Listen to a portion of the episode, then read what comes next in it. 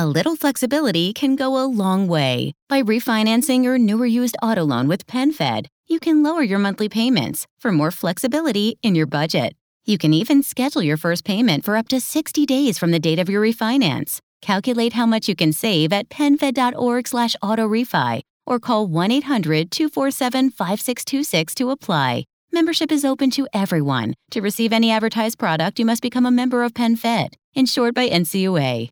The in-dash OLED display in the Cadillac Escalade has 38 total diagonal inches of color display. So why do we give it a curve too? I guess you could say we like to bend the rules. The 2021 Cadillac Escalade never stop arriving.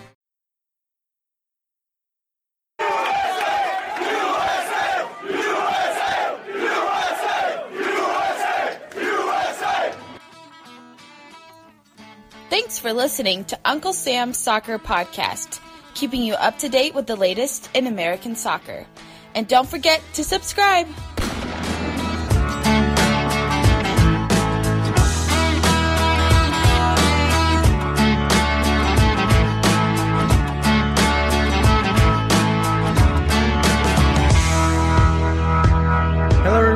And welcome to Uncle Sam's Soccer Podcast. I'm Steven Jodorant. Joining me, as always, Jake Watroba and Armand Gafai. This week, we talk about Minnesota United FC and Augustin Rossi, Austin FC, and streaming paywalls in soccer. Please make sure you follow the show on Twitter, Uncle Sam Soccer Pod. Make sure you subscribe and leave us nothing but a five star review. On today's episode, we welcome Peter Coates of GolazoArgentino.com. We discuss Augustin Rossi and other Argentinians linked with MLS. We also talk about the news we broke regarding Rossi's link with Minnesota and what it all means for MLS. Now, let's get to today's show.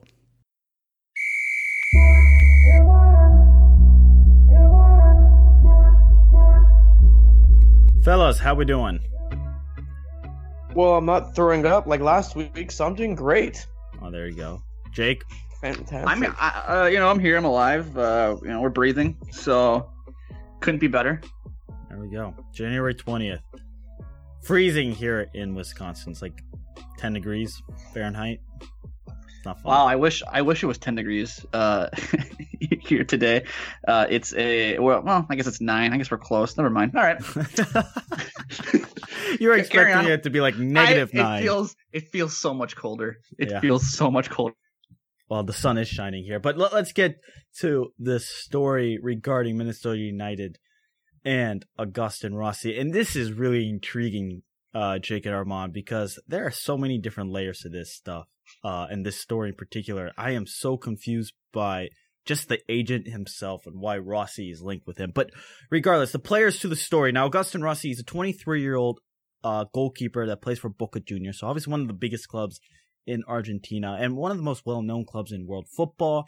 He also played the first leg of the Boca River uh, Copa Libertadores final. He was on the bench for the second one.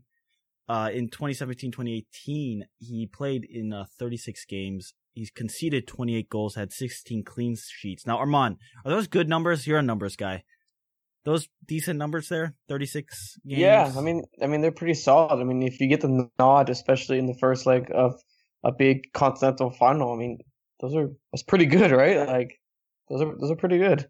Then you have Minnesota United FC. Now, Jake, your team here conceded over the last two seasons 141 goals. So uh, goalkeeping is a need.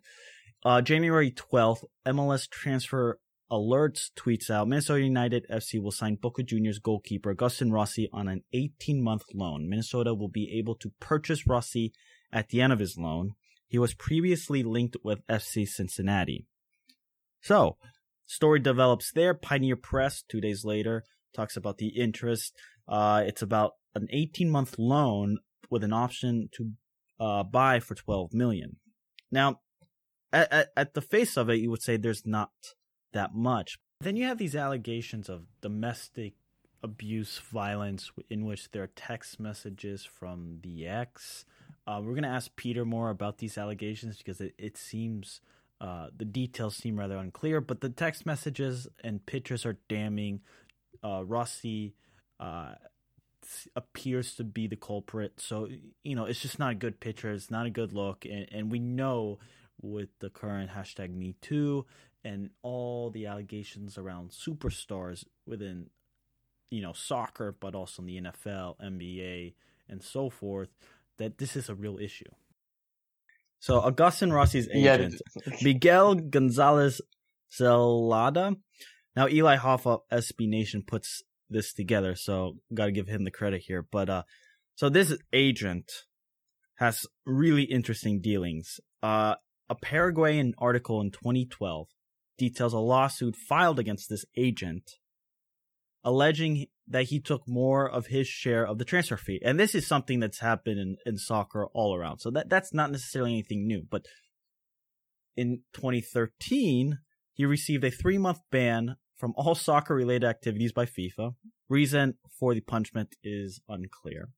2015, FIFA handed uh, an eighth month ban and approximately a $20,000 fine for violating terms of his previous ban.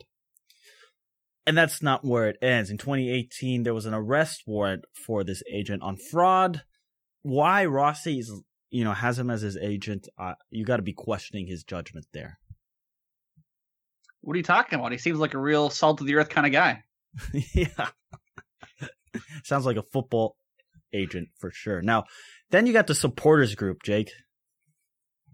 Yeah, so the Minnesota United supporters group, uh, Wonderwall released a statement uh, earlier earlier this week, essentially urging the club to rethink the move, uh, a potential move, I should say, of Augustine Rossi. Their their statement uh, went, Wonderwall stands for an inclusive, dynamic environment for fans to support Minnesota United FC. We're passionate about our support for the club that we love and the communities in which we operate. Recently, Minnesota United FC has been linked with Augustine Rossi, who has had domestic violence allegations levied against him by a former partner. We urge Minnesota United FC to reconsider this potential transfer as this behavior is unacceptable and is not welcome in our community. That is from uh, Wonderwall the supporters group. That's that's kind of where we stand right now with this whole this whole mess. Well, that's where we stood yesterday, and then today, Jake and Armand, we reported that Minnesota United has moved on from Rossi and is indeed looking for a goalkeeper elsewhere. So it kind of breaks off everything. The question, the real question begins is there's a report in Argentina saying MLS stepped in.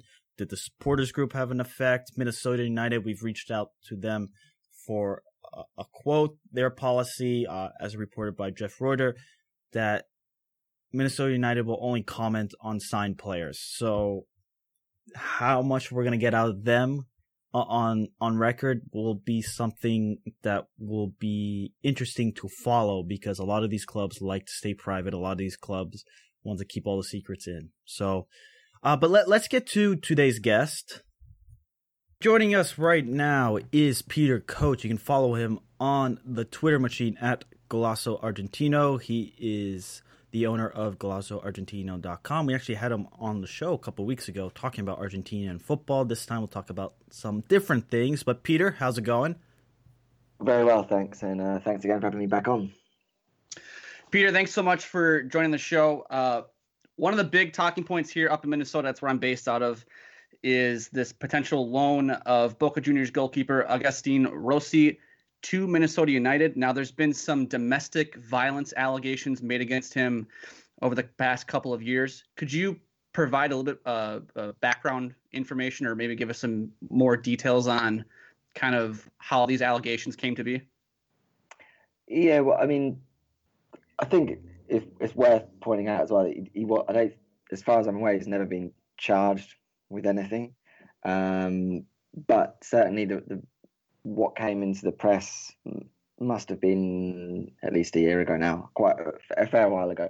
Um, was that an ex-girlfriend posted pictures online um, of of bruising and, and sort of the, the, obvious effects of a fight, and had, had accused Agustin Rossi as the perpetrator. Um, I, I, think he's sort of denied it, um, but it was obviously out there, um, and you know, from from the the news stories on it, it sounded as if the ex-girlfriend had a, a pretty good um, claim. So that's that's more or less all we know for sure. Because as I say, I, as far as I'm aware, there wasn't any sort of um, legal sort of proceedings. I don't think Rossi was charged with anything.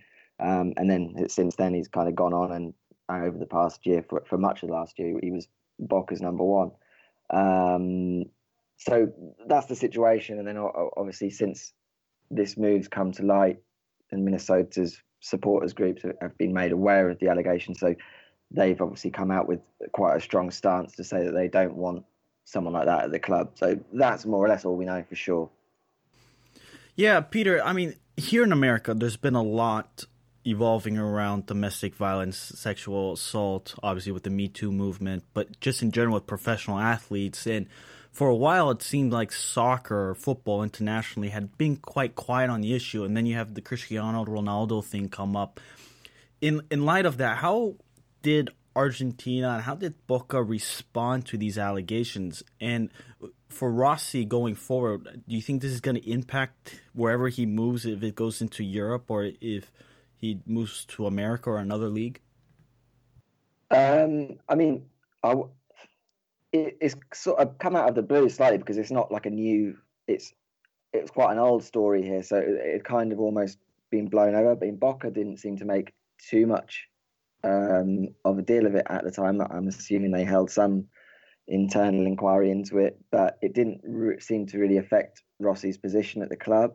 As I say, he, he still played a large part in 2018, um, and obviously right at the tail end of the year, he, he, actually played in the first leg of the um, Copa Libertadores final, um, which was well after this this news story. So that didn't seem to have affected it. Boca certainly, um, as part of as they've been negotiating this loan, have kind of come out quite publicly and sort of said that he's still considered their goalkeeper for the future. And I think um, this loan wasn't sort of Boca trying to get rid of him in any way or shipping him out. It seemed as if it was just a case of look, we, we went out and signed a more experienced number one, but we still consider Rossi's quite an important part going forward. So um, the fact that we emerged because of this loan move in Argentina was was kind of out of the blue somewhat. So I, it's difficult to say whether that will it will now um, be a factor in his career moving forward. I mean,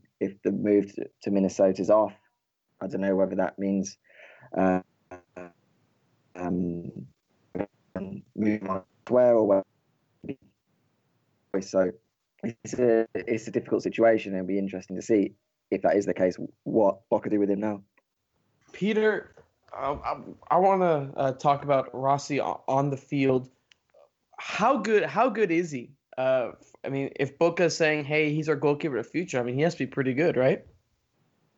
Yeah, he, he is, and I think it, it's a bit unfortunate, really, because um, you know the first leg of the Copa Libertadores final, he was one of the people that, you know,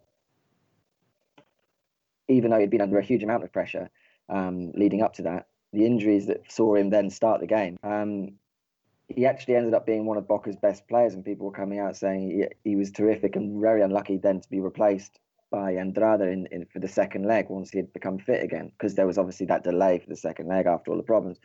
Um, so he is a he is a good goalkeeper, um, and I think the the problem is, to some extent was that at 23 um, there were still a, a, few errors, and I, I just think once you've made a couple of errors for a club like Boca, if you're not a real established name, then it can be easy then under the spotlight for supporters to slightly get on your back and sort of say, okay, well, we, you know, we've got a lot of money, we've got great talents all over the pitch. Why do we have a guy who maybe isn't the best keeper in the league? Um, and I think that's the situation that it became just a bit difficult for him to, to be num- considered number one. But that doesn't necessarily mean that he's a bad goalkeeper. As I say, he's only 23, which especially for a goalkeeper is very young.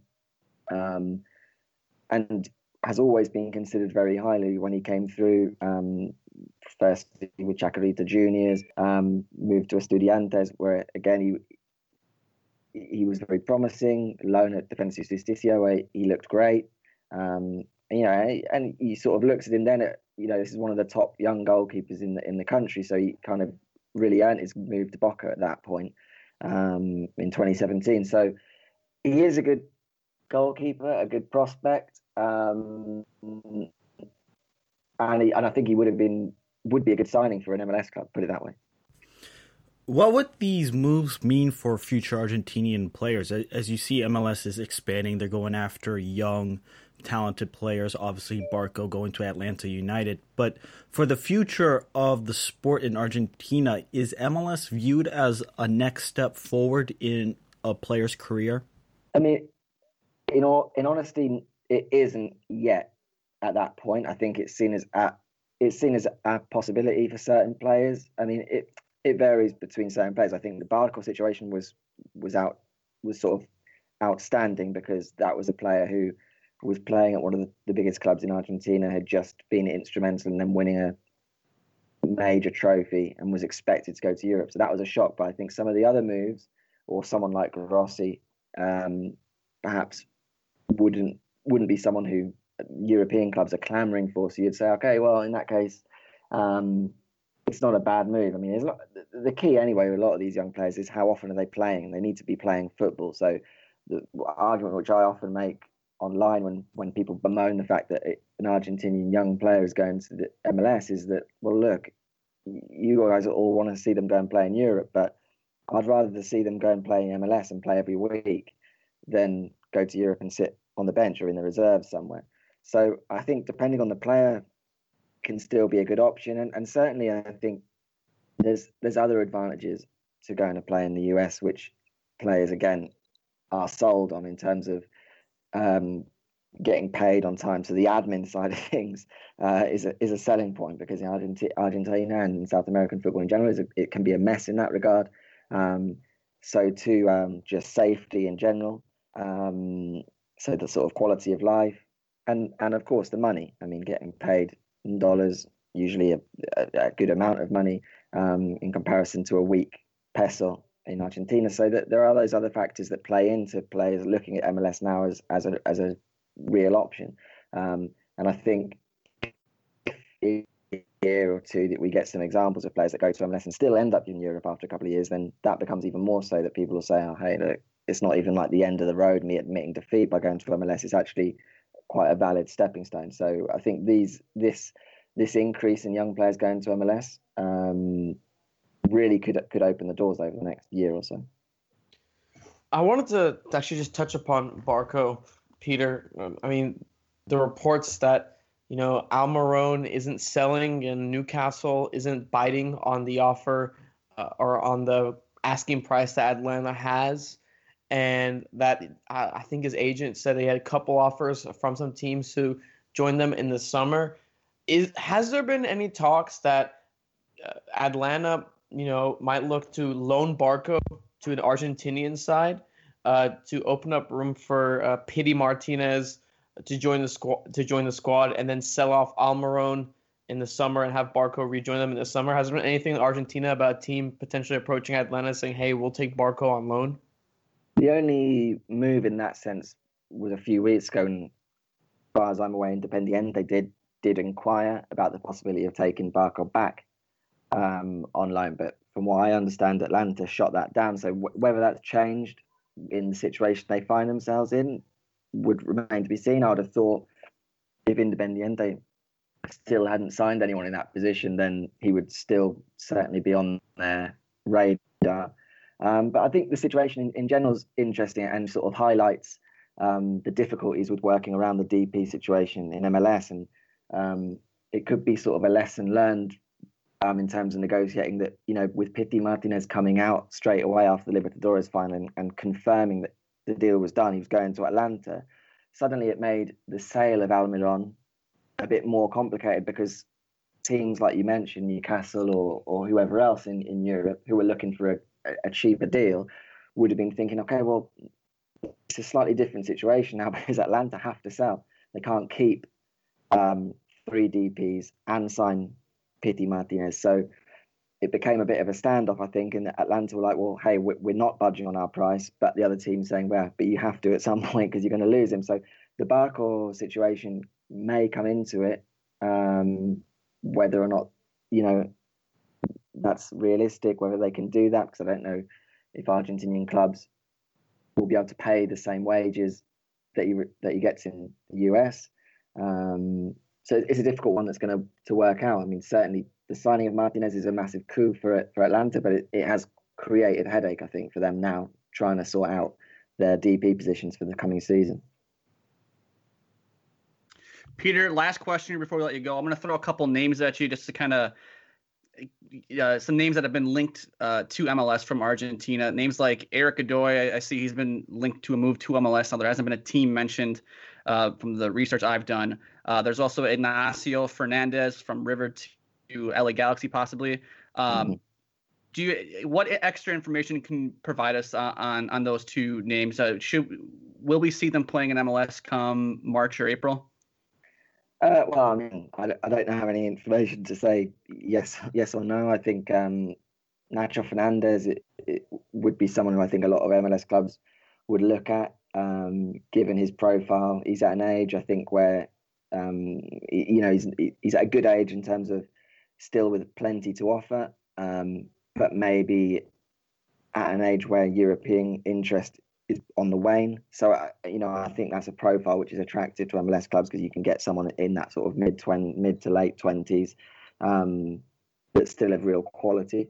Um, and you know, his versatility in midfield and, and passing ability would make him an attractive option for an MLS club. Um, and certainly, uh, Guillermo Barros knows knows Nacho Fernandez from their time at Gimnasia. So, um, you know, I think that could be that could be one which has some legs. Uh, I hadn't been aware of Eric Godoy's um, interest from anyone, but you know he's he's a player that's moved around quite a lot. Um, still young, uh, fairly young, um, and is a good, versatile defender. Um, so again, he's he's someone who I could imagine fitting the profile for a lot of MLS clubs. Um, you know, he can play at fullback, can play centre back. Um, but is a is a, a, good solid option in in Argentina's Superliga. So I think were a were an MLS team looking for someone to play in those positions, then Godoy would be a good option, and I don't think it'd cost a huge amount either. Well, Peter, thank you so much for joining us today. We just want to give you the opportunity to go ahead and plug uh, where we can find you on the Twitter machine, all the content that you write for, and anything else you would like to. Yeah, I mean, like like you mentioned before, yeah, Golazo Argentino is the Twitter um, and and the and the site. So if you go to Twitter, you'll see any of the stuff that I'm doing. If there's like a podcast up or or anything like that, it'll be you'll be able to see it on Twitter. Um, and yeah, that's the only place really you need to you see anything I'm doing. awesome. Well, thank you so much, Peter. All right, no worries.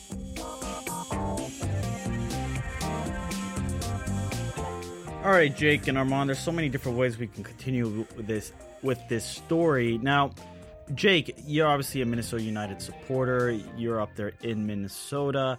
So the fact that the fan base has come out and said we do not want Minnesota United linked uh, with this player, do not bring him whatsoever. You have to give some sort of credence to the fans for sticking up with some sort of principles because if you look at the NFL, uh, I think it was Sports Illustrated talked about how Kareem Hunt is linked with a bunch of clubs now, and Kansas City let him go after there's video of him, you know, beating a woman and the allegations of that. Right, right. I mean, and we can't definitively say if the the statement that was put out by the supporters group, if that was the ultimate deciding factor on Minnesota United saying, you know what, we're not gonna we're not gonna push forward with this. Uh, we're not gonna negotiate with Bocas anymore about for for a loan for Rossi. So uh, I guess I guess now as a Minnesota United fan, I guess now you hope that they can find somebody who is as good as Rossi to bring in and supplant Bobby Shuttleworth as the number one goalkeeper. What, what do you think this this report out of Argentina saying MLS ultimately killed the deal? What do you think this this means? Well, I don't, I don't know. Part of me kind of questions if there is something lost in translation there. I just think it's odd that the that the league would step in and say, no, don't you can't this player we you can't sign this player when you know damn well in three years they're gonna be doing backflips to sign Cristiano Ronaldo.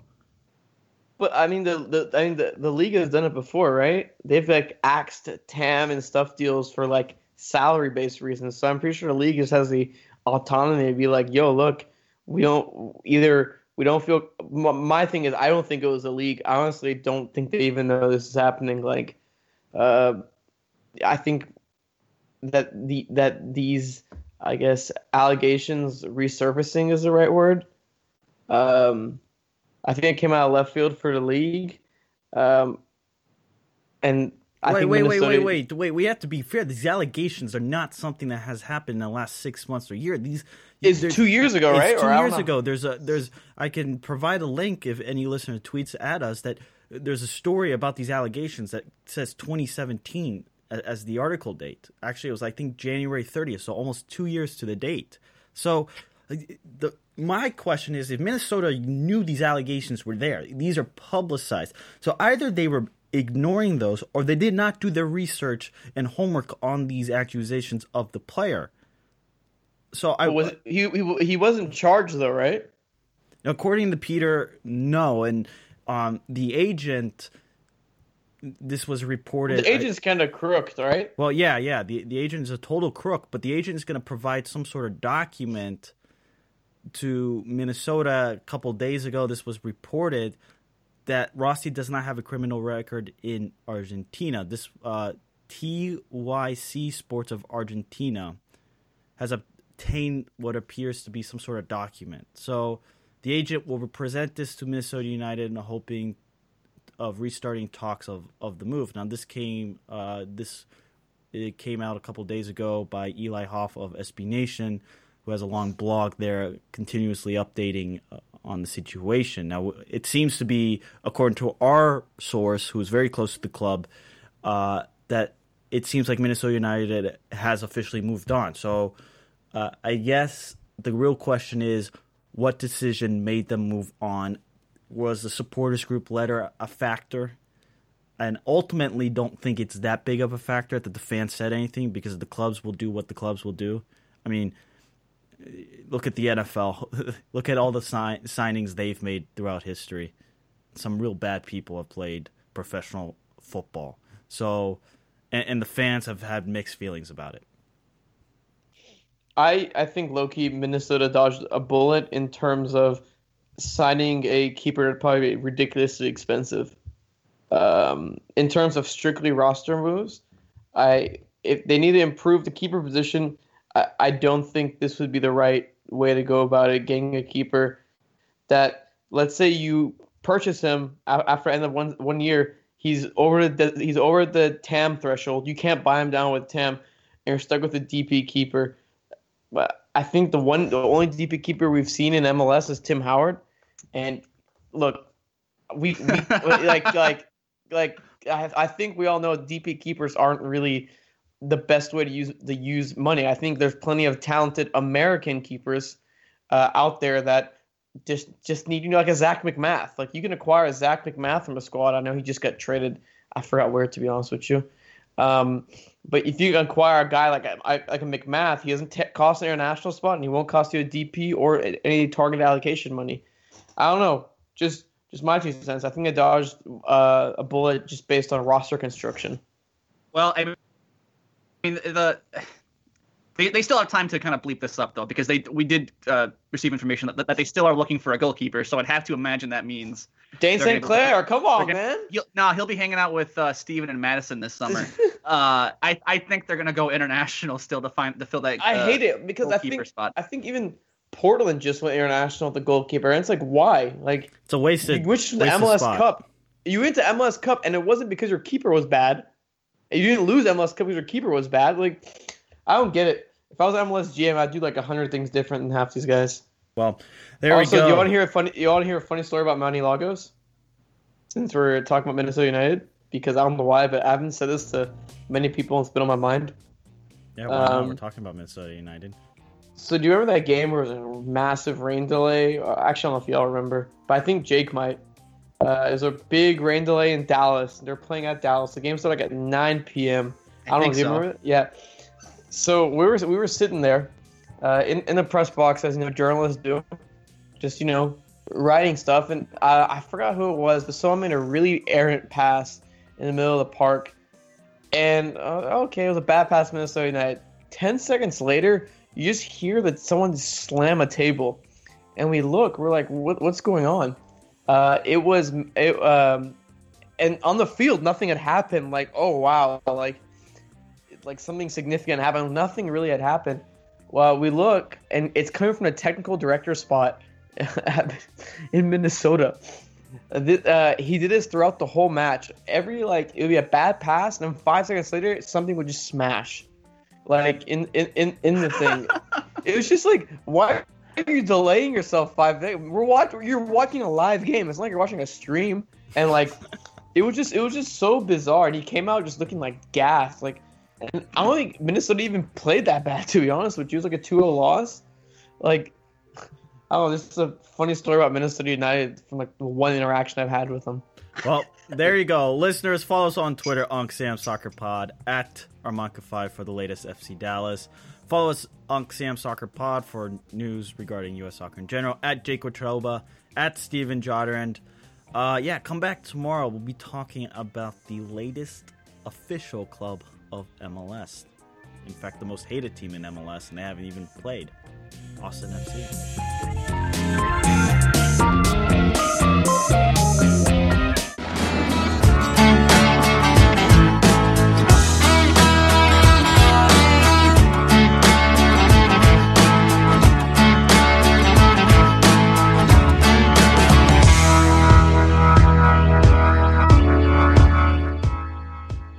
Welcome to Uncle Sam's American Soccer Podcast. If you haven't already, make sure you go back listen to our first segment that we released yesterday. We spoke about the Agustín Rossi domestic violence allegations. Now, on today's episode, me, Steven, and Jake talk with Josh Babetski as Austin FC was announced this week as MLS's 27th team. Now, let's get to the show. Right, joining us now on the show is Josh Babetski. He's been a guest on the show a couple of times. Josh, how are you doing over there in Austin? Doing well, doing well, guys. Thanks for having me back on the program. I think this is my third cap. Yeah, I think so, right? Yeah, third, right? Is this the guest we've had on most often now? Uh, we gotta start tracking how many repeats we have. Yeah, we have to X out Josh. We gotta find another awesome person uh, to, to, throw on the, to throw on the you, list. I can give you plenty. I was just gonna say how honored I was, but now I'm taking that back. it's one way to look at it. Don't don't feel too too honored just yet. But uh, Josh, MLS 27th team introduced to MLS. You were there at the announcement party or event. How was it? Oh, it's fantastic. I mean, it's just, you know, I mean, for me, it was five years of, uh, you know, hard work and effort, like culminating in like, oh, now it's real. And it's like for real, for real, for real. Cause, you know, we've been in months of like, well, we know it's going to happen, but it was always in this like quasi official state. Um, but to actually have the commissioner of MLS up there on stage and, you know, make say the words, you know, the 27th team, um, you know, really was, was, was such a great feeling and it was such a great night and such a great event. Yeah, Josh. I mean, this was. I mean, it was, it's almost like, like you said, the five year thing. It's like you finally, you finally crossed the finish line uh, of the of this the, the vision of bringing MLS to Austin. Uh, I, I, guess one thing one thing I want to know is what was it like uh, sharing that big old bear hug with uh, Anthony Precourt and you know uh, giving high fives to Don Garber. I saw that he was and, and Mayor little... Adler. Don't forget Mayor Adler. Yeah, oh, yeah, our mayor is. Yeah, Steve our, our mayor is great. We have a, we have a very we're fortunate to have a very uh, excellent uh, mayor, and he's very approachable, very com- you know he's just got a he's great for remembering people. Like you know you can be like one city hall fish, and he like he just kind of remembers people. Like he's got that ability. Uh, so it's great to have them all come rolling down. And you know I think for for um, Anthony Precourt it was a, a big relief too, and he talked about that like in his comments of you know kind of kind of the dudes dude's had an interesting, you know, past year, year plus with all, all the drama, you know, going on around, you know, bringing uh, Austin FC uh, into the world. Uh, you know, I think it's, I think it was good to just see a, a friendly face on the rope line. I think, but um, I it caught me off guard. But you know, uh, you know, I'm happy for him. I'm happy for us. I'm happy for Austin um, it was, it, you know, it's a great, exciting day. Well, you know, we hug here. We're friendly people in Austin. We're, we're huggers. So. Well, I would say that about Texas in general. Friendly state, right? Yeah. No, but uh, absolutely. Uh, Josh, maybe you could clarify this. What's the connection with Lalas and Austin FC? Obviously, uh, during the playoffs, he had the sticker on his computer, and maybe Jake and Armand, you, you guys could touch on this. Uh, Alexi Lalas talked, and I, I find it fascinating how he he's rising up the ladder there in Austin as far as an important soccer figure.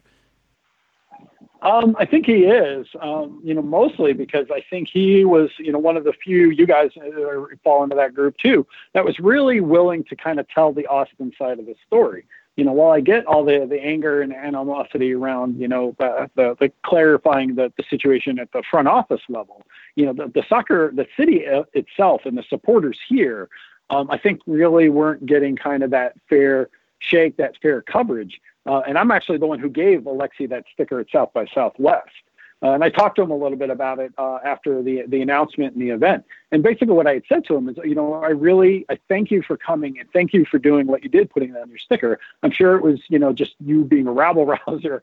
I said, but it meant a lot to us as supporters here that there was somebody in the mainstream you know media that was really calling to attention there are fans here there is support here uh, there are people that want soccer to to happen here, and you know the fact that you know he took that uh, took that on and helped kind of give us equal time uh, in his own way uh, was was huge and, and, and, a great opportunity. So we gave him a new sticker though too because we're like, okay, we're off that brand now. So if you want, if you can replace that, that would be great. So. the, the uh, I guess uh, Josh, I want to ask you this. Uh, my my big take on the show and Stephen and Armand can attest oh, to this. Is here we go, stoke, stoking the fire. I really hate MLS rivalries because I think they're just really kind of BS and just this forced thing that the league pushes on people like oh new york is red new york is blue uh, you know that whole stupid thing I, I i think it's incredibly fake and i i think there maybe are there's probably like one or two genuine sort of genuine rivalries in mls however I think now we do have a real rivalry in MLS, and I'm actually excited about it. With you and uh, uh, Columbus and, uh, and Austin, how excited are you to kind of have that rivalry, that kind of that natural hatred? I guess at least I know on one side of the aisle there's that hatred, uh, judging by the the Twitter litmus test. I'm not sure if that's always a a good gauge to use, but how excited are you to have like this natural born rivalry where you have these sides that don't like each other and it, it should bring out passionate football once we or uh, once Austin FC uh, launches in 2021 yeah i don't know. I mean i've heard a couple of the pundits kind of make that comparison and i'm sure you know the media is going to try and make it a thing. Um, but by and large, we're already kind of put Columbus in a rearview mirror. Like we're just like, you know, we're looking we're looking more forward to going to Nashville and you know our interstate rivalry rivalry. You know that I'm sure will you know happen with the Houston fans. Um, you know, I, I, I think by 2021, I don't know how many people outside the diehards are still even going to be thinking about it or even going to care. Um, you know, they will be an Eastern Conference team. We'll be a Western, so we'll only play each other once a year, and it'll alternate probably between here and there if they kind of keep to the same format they do now between Eastern and Western. So I like I'm not sure. Like I guarantee, like I'm sure the league and I'm sure you know the press is going to try and make a, a ton of hoopla, especially around the first lineup. But you know, by and large, we're we're very quickly just putting Columbus in a rearview mirror because they're the only reason they were ever a factor is if they were moving, and now that's not happening. So we, you know, we, they go back to being one of those also ran teams. Josh, but you know, I lived in Dallas. I get it. Dallas fans are, are soft. Houston fans are soft. I mean, does Austin really yeah. have a rivalry between those two? Or no, with those I mean, two? But interstate. I mean, it's certainly an opportunity where you're going to see a lot more, you know, away visiting fans. Right. I mean, people forget how big Texas is. I mean, even, you know, for Houston or Dallas, it's still a three plus hour drive to get here uh, even if you're caravanning on a bus. So, uh, you know, I think that just will create some natural. Where there's going to be more people from Houston in town, and more people from Austin will go to, you know, Dallas and, and Houston, and probably Kansas City as well. Kansas City is a good traveling team. Um, I just think like it'll create more of those things. Um, you know, I, I, I, you know, it'll, it remains to be seen. Like it'll be interesting. Maybe, maybe a big rivalry does stick, but I think it's going to be really hard to explain to an average soccer fan why uh, Austin, Texas playing Columbus, Ohio is a big deal. I, I, no, I mean I'm being honest. Yeah. Outside of the Twitter yeah. soccer bubble, like most fans that we have yet to that are going to be recruited or casuals or or not, you know, don't spend all their time on Reddit. you know, are really going to be like, why do we care that we're playing Columbus this week? Like, I don't get it. Yeah, that's why I kind of paraphrase. Like, I don't know. I'm not sure if Twitter was the was was a good litmus test to determine if there's real hatred on on both sides of the aisle there. I don't know. I I guess I just Yeah. kind of looked at it and thought this might be an actual like legit rivalry where you just have maybe you know people on both sides that are there's a little bit of disdain for one another just because of how the last year went with you know save the crew and you guys that that whole Right. thing. So I, I guess just looking and go natural connection. Maybe this is like this. This might be actually be like a fun rivalry where you know they, the one time they play it might feel like it's a, a big game and a big deal to the to the fans instead of Maybe like the you know, first what few, you- maybe like yeah, the, the fir- first. I, I agree with that. Yeah. Yeah, I think the first one will be just notable because you know it'll be bubbled up and people will be trying to explain it. Um, but yeah, I mean, you know, I don't think soccer Twitter is a really good litmus test for like any kind of mainstream. I mean, although judging by current soccer t- Twitter, like Columbus is still having a really hard time letting it go.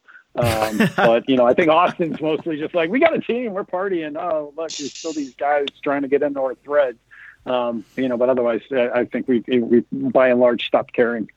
Yeah, Steven, let me ask you this. Yeah. Uh, because the more I've been reading, the more I feel like the people who are against Austin haven't really been to Austin in terms of Austin as a MLS uh, market. Um, I've been re- I've been reading like some things, and it's like, have you actually, you know, because Stephen, I the, like the more I've been thinking about it. I mean, the more I've visited Austin. I mean, I visited. I was in Austin. I forgot when, maybe a couple months ago, um, and I think it's like a, almost a natural fit for MLS to be there. I don't know about you, Stephen. Like, do you do you think so? I think just everything around it's the emerging city, Mhm. um, uh, and a lot of people are starting to move there as well for their jobs, which you kind of create like an Atlanta effect with some transplants who needs something to get behind. What what what do those Atlanta transplants get behind? They got behind Atlanta United. Uh, I'm confused why everyone's really skeptical that Austin can't be the same way. Well, Josh, well, I think you you can answer here in a moment about the specifics, but I think just in general, Austin fits the profile, and MLS has been linked with the city of Austin for a while. This is not something that has come up uh, just in the last two years Precourt saying, "Oh, let's just move to Austin." No, there's a specific reason why he saw Austin as a fit. Um, now, Josh, I mean, you can get into the specifics in what it means. And I also want to correct something I think some of the media says is like, you know, Austin is the first professional franchise. No, Austin have the bold now uh, there and established before MLS Austin. So there'll be two soccer teams competing for the heart of Austin. I think that's that's going to be an interesting development as uh, we proceed and the bold starting before uh, the MLS team. How's that going to kind of divide the city? I mean, I mean, Steven, I don't know, I don't know if you've heard, but the Bold were trying to like, uh, not like trying to disrupt Austin FC from you know being a thing. So, uh, I, again, Josh can speak for us better, but I know some Austin FC fans are pissed uh, at the Bold for trying to undermine uh, everything that's going on there. So, I mean, that might affect their uh, support as well. So, yeah, Yeah, there's a lot to unpack there, guys. Uh, yeah, uh, yeah, yeah, yeah. So I think one, I think the yeah, there were a couple of the Stars and Stripes had an article, and a couple others were like, you know, embrace the villain role of Austin. And anybody who's been to Austin, Austin is not a city anybody like loves to hate. Like that's just not going to happen. Um, it's you know, it, it's and I even tweeted something to the effect. I mean, good luck trying to like make you know create this manu. And it's funny for how many guys in soccer media like hate manufactured rivalries and things like that. The fact they're trying to create manufactured villainy out of like a city people love to come to. I mean, I get that people hate certain cities. Like people hate going to Chicago or people hate going to Paris. Um, but Austin is just not one of those cities outside of people who live in San Antonio where people just go, Oh, I hate going to Austin or I had a bad time in Austin or I never want to go to Austin. It just, it just doesn't happen. Every fan we talk to in other cities over the past, you know, few years are like, Oh God, I hope you guys really get in the league because I really want to come there for an away game. Like it, it creates yet another excuse like um, ACL Fest or South by Southwest, you know, for a lot of people to come into Austin. So you know, I, I it's interesting that they're they're trying to make it stick. I don't think it's going to because Austin is just not one of those cities in your mind's eye where people like love to hate it. Um, you know, and we're welcoming here. Part of our supporter culture is like outside of the 90 minutes of the match, we want to make sure you've got great places to stay. We want to make sure you hit the right barbecue joints. We will go out and have beers with, you know, visiting supporters. I think it's going to be really hard to like, you know, create this Dudley Do Right, you know, versus, you know, some dastardly villain uh, mustache twirling thing. Although we do have a lot of those twirling mustaches here. We have hipsters, um, you know, and get that to stick. Um, so it'll it'll be see you know it'll be interesting, to see, especially in two years when a lot of this is kind of subsided of of whether any of that's um, still going to click. Um, on the on the bold thing, um, you know, first professional like with an asterisk, like is USL really pro? I you know I don't know, um, but uh, you know that's there's a lot of in the soccer culture or the soccer fan base here, a lot of apathy or outright anger with what that organization's trying to do. First of all, they've had zero supporter outreach. Um, they've done no marketing or engagement.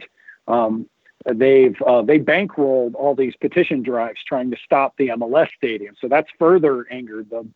Plus, you have an owner who essentially sat on a dead franchise for three years and kept it on ice. Uh, he could have, you know, uh, Bobby Epstein could have had a team on the field, you know, in 2016, 17, and 18 uh, out at COTA, but did not uh, do that.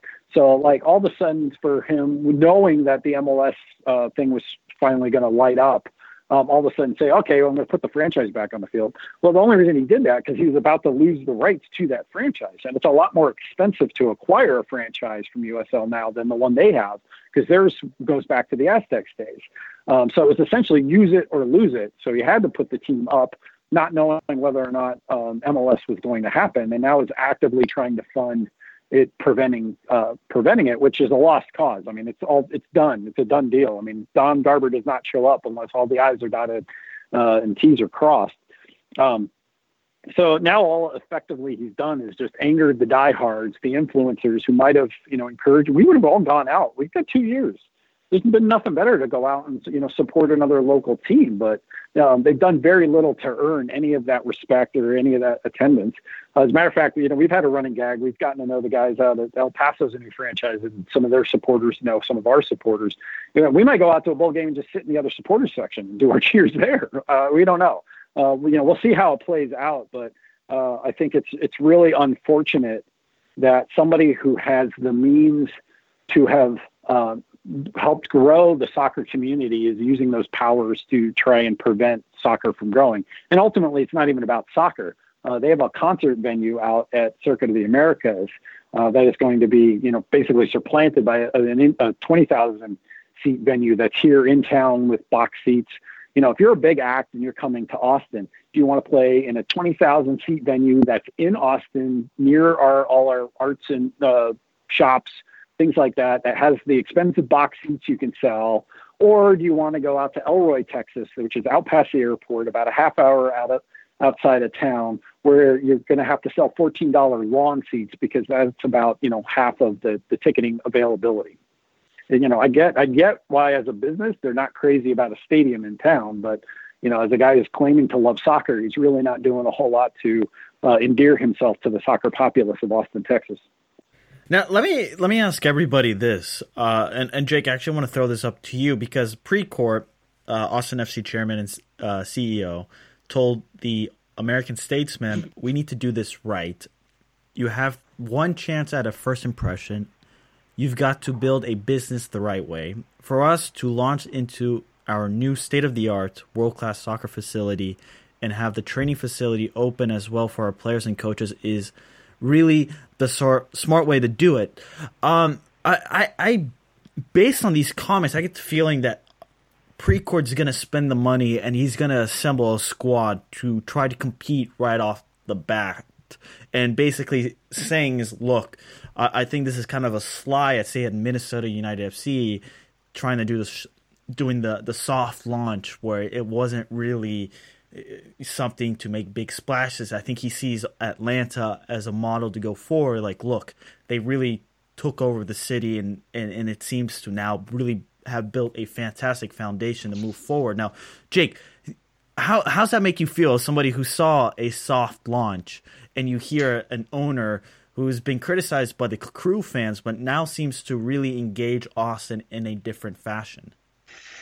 Uh, okay, I'm gonna give you two two answers to your question. First, being you mean to tell me that a soft launch into trying to sign a goalkeeper accused of domestic violence is is not a good way to go about business?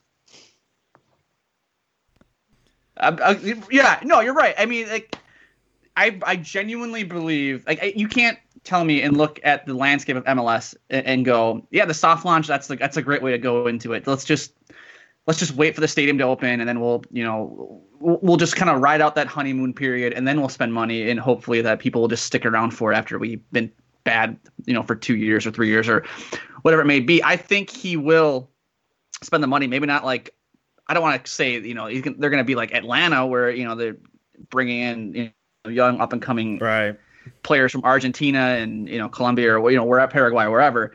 But I, I do think there's uh, I do think that you know that yeah, I think as, as, an expansion franchise or whatever Austin is at this point, I don't. I let you think Columbus is the expansion franchise, I guess. Um, but as you know, as a new franchise, you should go out and spend and, and, and get people excited to see what what uh, what your new product is. I get why. I mean, let's let's be let's just call a spade a spade. Anthony Precourt, and uh, you. I mean, you can say whatever you want. It's pretty clear and obvious there what he didn't want to be in Columbus. Okay, I, I don't think you, you can be biased or you can be subjective in that matter. You everyone knows he didn't want to be in in Columbus. He wanted to be in Austin. So I think now that he's in Austin, he's going to put his best foot forward and make sure that there is a a great product for people like Josh to to go you know see week in and week out. Yeah, because he wants to hug me every week. So, That's right. He loves you. He loves you. um, yeah, he was I one mean, bit of Austin. I think there are many things to complain about about uh, MLS being a single entity structure, but I think one of the things you can't is they they do have the advantage of this tribal knowledge where they they are learning from previous rollouts and trying to apply that to when they go to the next markets.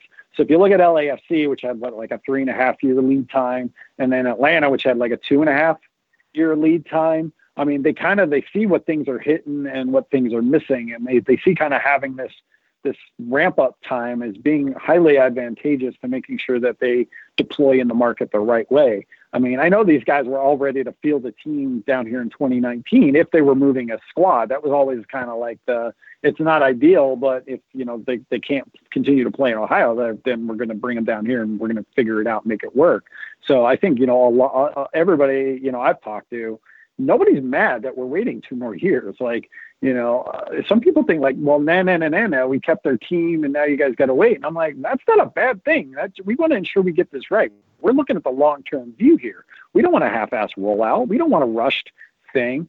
We don't want to like you know go out to the Dell Diamond, which is way up in Round Rock, trying to build a huge fan base when you know a, lot of the fans. It's it's a haul to get up there. Um, you know, from where I'm at, it's like a good 40, 45 uh, minutes, and it's you know it's it's way out where you don't want a stadium. I mean, it does well for baseball and, and the baseball fans out there, but it's also it's another baseball field. You know, we see how well that works with New York City FC trying to put a pitch you know across a baseball diamond. Um, so nobody here is complaining about that two year wait. I think that two years gives them a lot of time to make sure they're doing the right connections within the community, that they're building up the right, uh, you know, the right staff. But I mean, they're also not sitting around either. Like they're already deploying the academy. Um, they're already, you know, we've already got a like a front office of close to 20 of the 100 people that they're going to need. Um, they've been engaging UT. Um, you know, so nobody's sitting around, but you know, it's it's it's 25 months sounds like a long time until you realize all the things you actually have to get done. Uh, isn't that like the standard now? I guess in MLS was I think I mean outside FC Cincinnati, but I think even FC Cincinnati um, was kind of just like, all right, we're ready to go now. We'll go now.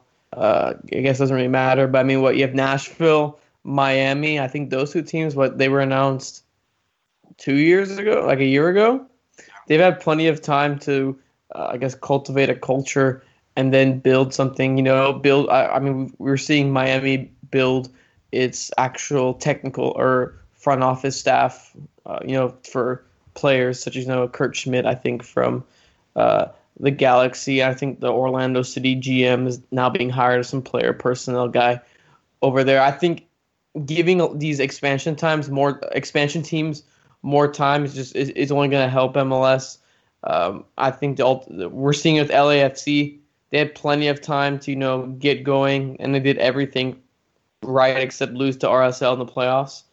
Um, uh, and I mean, it'd be interesting to see Cincinnati because Cincinnati kind of had a really short transition period from, all right, you're a USL. I mean, hopefully they prepared for it and said, all right, we're going to be an MLS team soon, blah, blah, blah.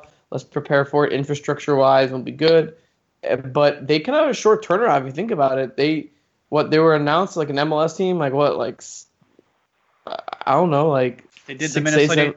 Yeah, they did the Minnesota United thing where they were announced the summer, then six months later they're already fielding. They're already in the league. Exactly, exactly. So it, it's it's a lot tougher for these teams, and I wonder for some for some of these squads if, if being you know like a team like Atlanta compared to a team like FCC or or Minnesota, it's it, it's a it's more of an advantage for. I mean, I guess it obviously is more of an advantage for these teams to you know have that extra lag time uh, to make sure everything is right, and for Austin FC to actually be in their stadium, I think it's gonna be huge. I think that's going to be oh, one absolutely. of the biggest things. That's huge. I mean, compared, I think that has to be one of the only MLS teams to do that, right? Because Atlanta started in um, the Georgia Tech's field. I can't remember the name. Bobby, Bobby Dodd. Dodd. Bob, they started in Bobby Dodd. Minnesota obviously started TCF. FCC is going to be starting at Nippert. Uh, Inter Miami apparently LAFC is, starting... the one that opened up with. Uh... Yeah, LAFC. Yeah, I guess. Yeah, LAFC and we saw LAFC worked out. So I mean, those are. I think Austin FC set, set up really nicely for uh, the future in terms of starting off starting off your own stadium. I think is one of the biggest things out there.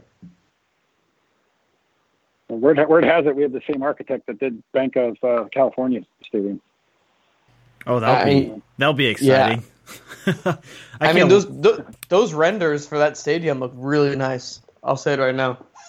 It looks yeah, it looks we're, we're really happy with the design. I mean, you know, especially you know, you're gonna have the heat things to design around. So that, I mean, there's a lot of talk around airflow.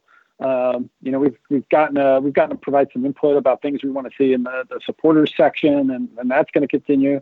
I'm really excited about some of the surprises and bells and whistles. I think we're going to have baked into the our safe standing section.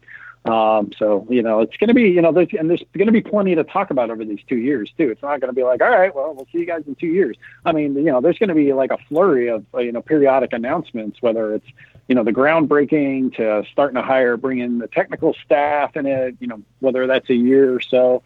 Um, you know, there's there's going to be you know, uh, no shortage of activities and updates and uh, things keeping us occupied until we get to our first kick in you know March of, of 2021. Oh no, no doubt. And uh, Josh, uh, last question here: Do you know any of the bells and whistles that are going to be in the stadium that you could tell us? Um, no. Um, you know, I, I, one of the one of the criteria too was about LEED certification. Austin, uh, since the building will technically be owned by the city of Austin and leased back to the club, um, and has to comply with a lot of the city things. And when you build um, when you build structures here in Austin, um, there's a lot of attention paid to green amenities. So um, mm. I don't know. You can see it in the renderings. There's like going to be rainwater retention ca- uh, canisters.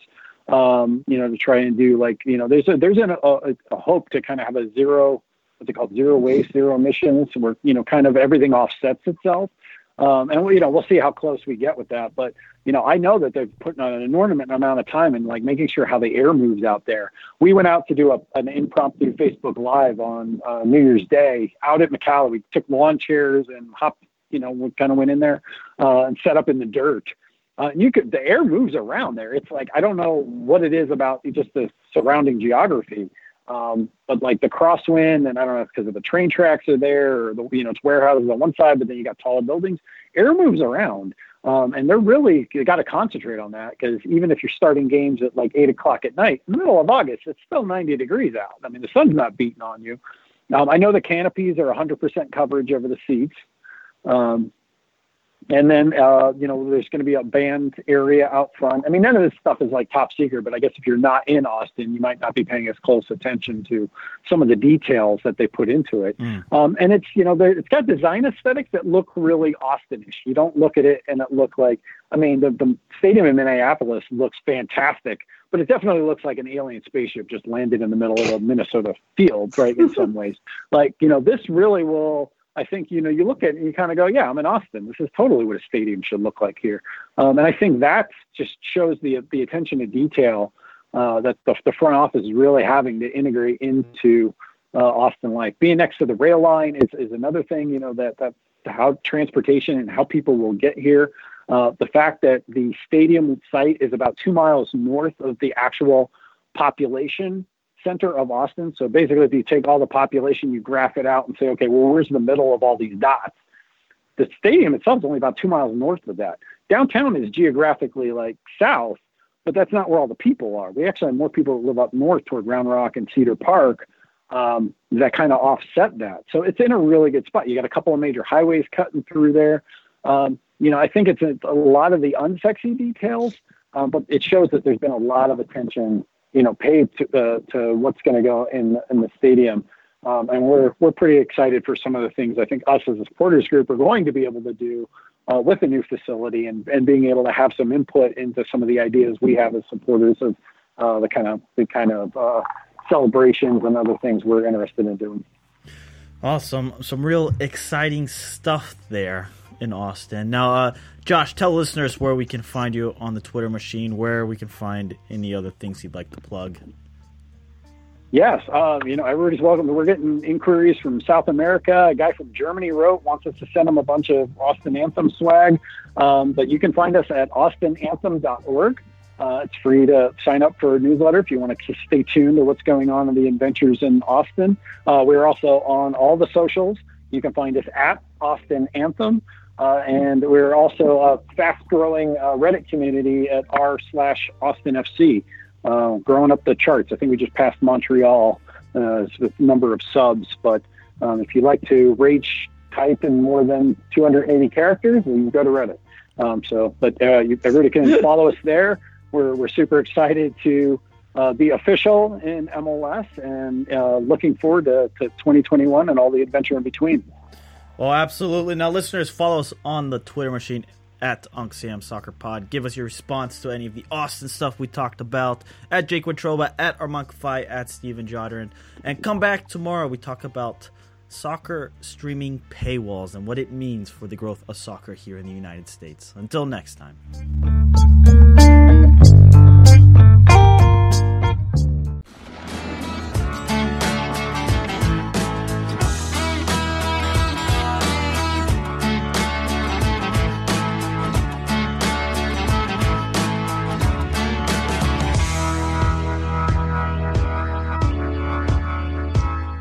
Everyone. My name is Jake Watroba, and welcome to Uncle Sam's Soccer Podcast. If you haven't already, please make sure to check out segments one and two. In segment one, we talked to Peter Coates down in Argentina to discuss the potential loan of Agustín Rossi to Minnesota United FC, as well as discuss some potential Argentine players moving to MLS. In segment two, we talked to Josh Babetski and discuss all things Austin FC. If you haven't already, please make sure you subscribe to the show on iTunes, Spotify, wherever you get your podcasts, and make sure you leave us a review. Now, let's get to today's episode. Fellas. Yes. How you guys doing? Good. What's going on? It's a big, big night here in Patriots land.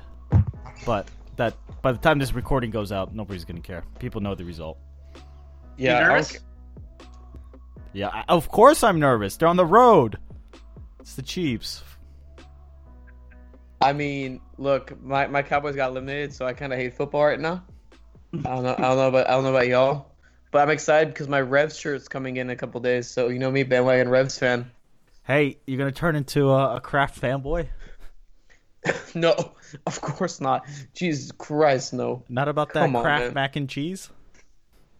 No, I'm I'm uh, good. huh. I'm good. I'm good. We're I'm good. I'm I'm good. Yeah, I'm good. I'm good. Uh, I'm more into paywalls, to be honest with you. Paywalls. That's a great segue, Armand. That's a great segue. Let's talk paywalls. Let's talk. let's talk web streaming services and paywalls. If you haven't already, oh gosh, this must have been earlier uh, this past week. Our guy Grant Wahl at si.com posted a video, a, a uh, what an emotional rant. Is that what was that what we're calling it? No, No. an unemotional rant. Un- Unemotional. unemotional rant. Okay, an unemotional rant. With very good points.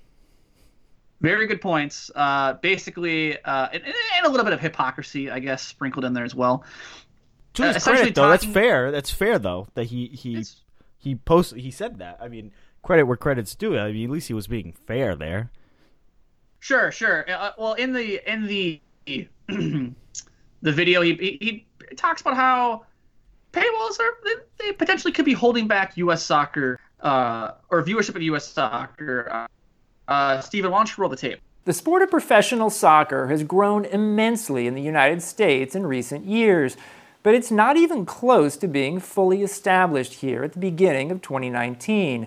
And that's why I'm imploring American broadcast outlets, leagues, and teams stop putting live soccer rights behind additional paywalls.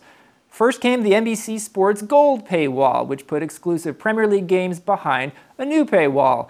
Then in 2018, Turner and Bleacher Report decided to put UEFA Champions League games behind their own paywall, BR Live. The result is that any, say, Arsenal fan that wants to see every Gunners League game would have to pay an additional fee to watch their team on NBC Sports Gold. And any fan who wanted to see Liverpool's last two huge Champions League games in English would have had to pay an additional fee to get behind the Turner Bleacher Report paywall. Thank God for Univision, which broadcast both those Liverpool games in Spanish so that you didn't have to pay Turner and Bleacher Report extra. Just this week, we learned DC United, which is just starting to create some local buzz after a decade of anonymity, will be putting its local broadcast behind a new paywall. The point is that all these extra paywalls are harming the growth of a sport that isn't fully mature yet in the United States, and that's truly unfortunate. I'm not a huge fan either of paying $5 a month for ESPN Plus, but at least with that you get a lot of soccer, including the Italian League, MLS out of market games, the English Championship, and their excellent daily soccer studio highlight show. And yes, I am fully aware of the hypocrisy of saying this is on SITV, a channel that is, wait for it, behind a paywall. But we aren't putting up a new paywall for live soccer rights, and at least this clip will go out on social media channels publicly for free. If you want to see soccer continue growing here, these extra paywalls for live rights need to be reconsidered, if not by the broadcasters, then by the leagues that sell those video rights and want to get bigger in the States. All right, so there you have it. There's Grant Wahl's take on paywalls. Let's get your guys' reaction. what are your initial question, thoughts? question, question. Yes. What streaming services do y'all pay for regarding soccer?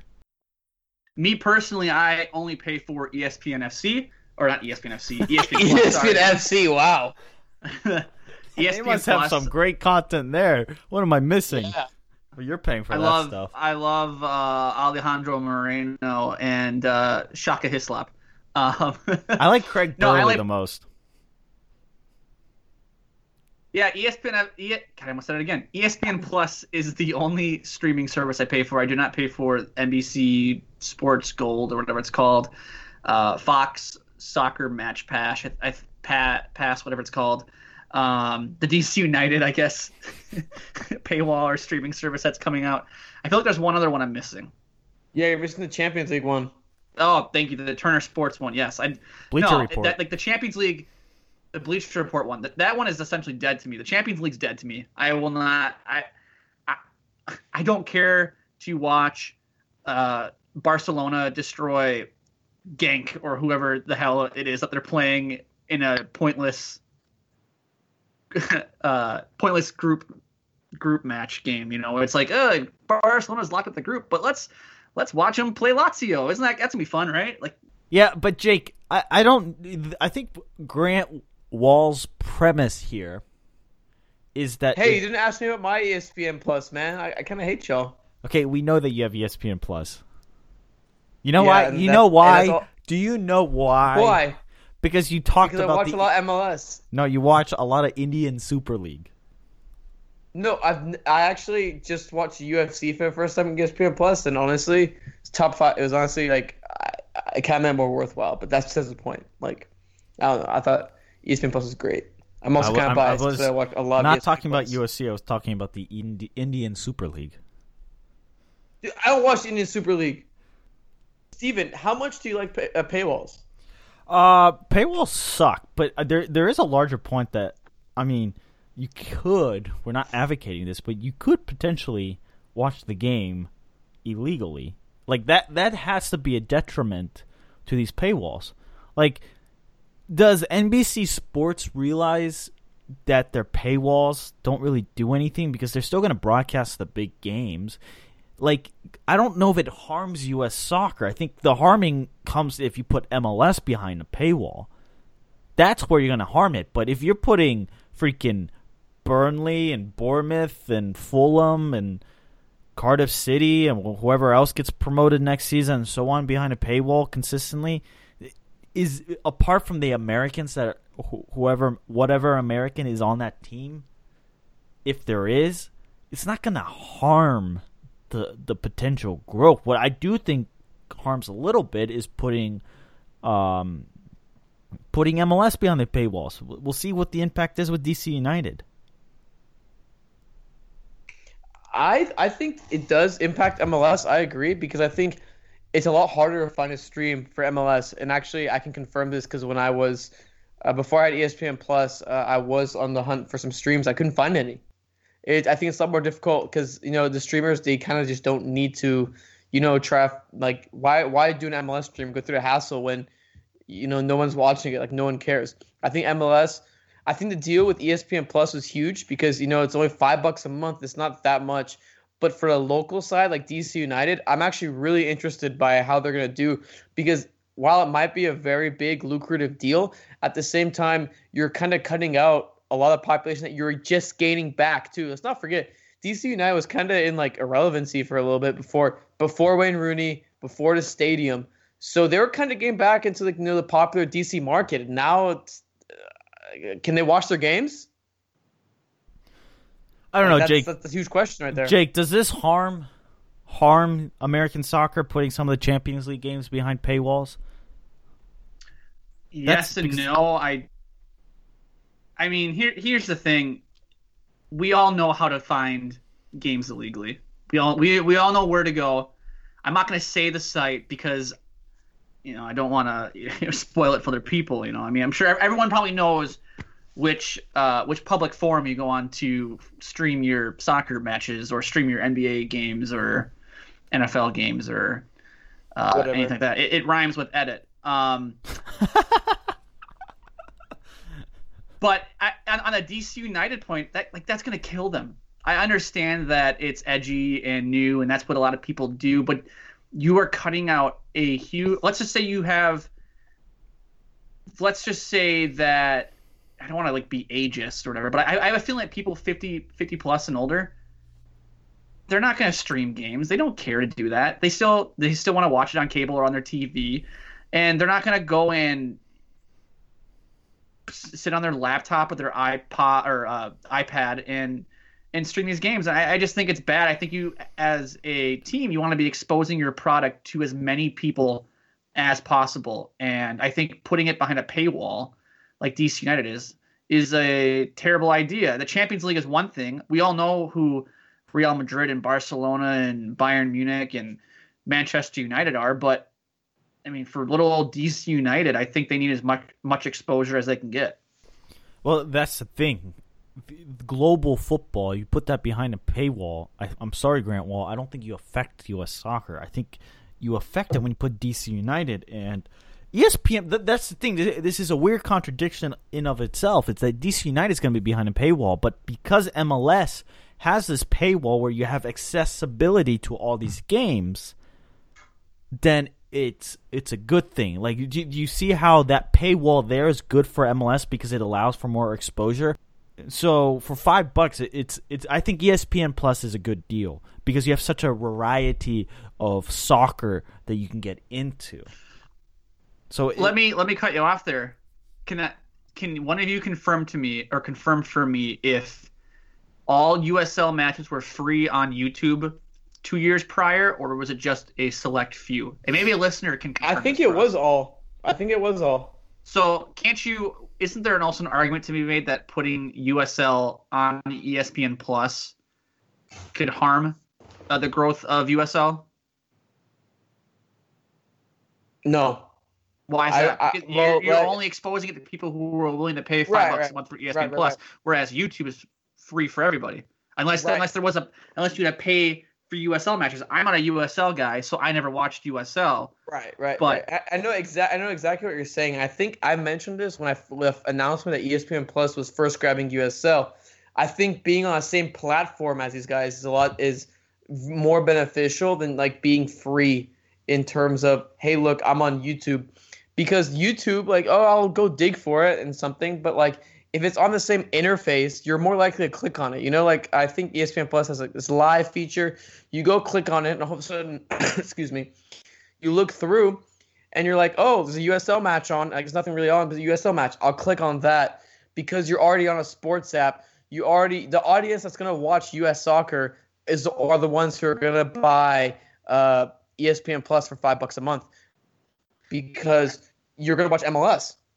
Well, And that's you mean soccer. Well, here's the only time I'm watching USL is if it's Nap football, if it's Colorado Rapids versus San Jose Earthquake, or I can Louisville City play Indy 11 or, or something like that.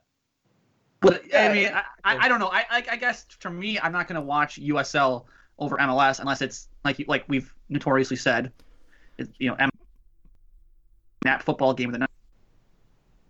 I don't know. It could it could very well be great for USL. I, I'm just I guess I'm maybe playing devil's advocate here a little bit. I just a part of me thinks that giving or offering something for free on YouTube is still better than putting it behind a paywall and only offering it to those who are willing to pay well, instead this of is offering it to this is this is what at the time USL President Tim Holt said in 2014 to SBISoccer.com about this. He says, quote, YouTube eliminates barriers that previously stood between fans and the action on the field. We want fans worldwide to take note of the high quality of play in USL Pro and see the importance of the league in the North American soccer landscape. YouTube makes this process much easier, and we're thrilled to have this relationship. Uh, Major League Soccer, and the story continues saying Major League Soccer and North American Soccer League, so the NASL, both have uh, their own forms of online streaming for fans, though those come with a subscription to be specific package, i.e., MLS Live, with a number of MLS players expected to spend time on loan in NASL next year. Fans of MLS clubs will now have a chance to watch those teams as well. But here's the thing is why would they make the move for the free YouTube and then go to subscription base because I don't think the YouTube I think the YouTube looks kind of like second tier. Now you're I think it, it which one of you said it by promoting it next to MLS makes it look better. I think so. I agree too, and especially you promote the FA Cup. You promote it with, um, yeah, I was trying to think of something high, more high profile than the FA Cup, but Indian Am I Super missing? League. Indian The Super Scottish- League. There you go. The Scottish, uh, what's the Scottish one called? The Scottish Premiership. Something No. They, I just noticed ESPN Plus this weekend had uh, whatever this whatever Scotland's equivalent equivalent to the FA Cup is. Is, is it the Scottish Scottish Cup. I don't know. Scottish Cup? Whatever. Yeah, I, I noticed that. I didn't know that was on there. Uh, I think the idea of a paywall for things such as the Champions League is dumb, and things such as local coverage is I, I don't know, but I think bundles in paywall are are, are really important. But uh, the thing is with the certain there's certain paywalls where you're like, why does this even exist? Like NBC's paywall, why does that exist? Those are not the marquee matchups. Like, like Wait, you don't you don't want coverage also of the Tour de France uh, peloton? Exactly. Like, it's those aren't marquee games. Like there, there's like it's. I, I hate to keep using Burnley because they're nice people. I think or something like that. Like like Leicester and like Fulham. Like okay, maybe it's cool for a select few, but not for the majority of people. You don't watch the big games. Uh, the Bleacher Report live. It's honestly, I'm gonna keep it real with you. I have not watched a like Jake. I have not watched a single game of Champions League because sometimes it's inaccessible. It's it's, it's very hard for me to find. Sometimes hard for me to find a stream there, and you know what? Like to people, I don't, I don't know a single person. I have not met one person, and I am a young millennial in college. I'm a target audience that has Blue Bleacher Report live. I've not met one person. I haven't either. One I wonder person- who actually has that. I wonder what their numbers are. I'd love to see it. I don't even know. Is it hurting the game? You know what? I uh, I, uh before I said yes. Honestly, I don't think so. I, I because think it you'll has. find A, other ways around it. well, that's the thing, and remember, It's capitalism. No, okay. It's capitalism, Yeah. but remember that those games that people want to watch, they're not neutrals. TNT, Turner, Fox on FS1 or ESPN or NBC Sports, beIN Sports, they're still going to broadcast their big games. And people, if they have the subscription to those cable channels, are still going to be able to watch it. It's not like they're running away. They're just putting they're still producing content. They're just putting a certain amount of content behind a paywall because they need to make money. So it is what it is. Follow us on Twitter, Unc Sam Soccer Pod, at Jake Watroba, at Armand Kafai. Yeah, go Pats. Until next time.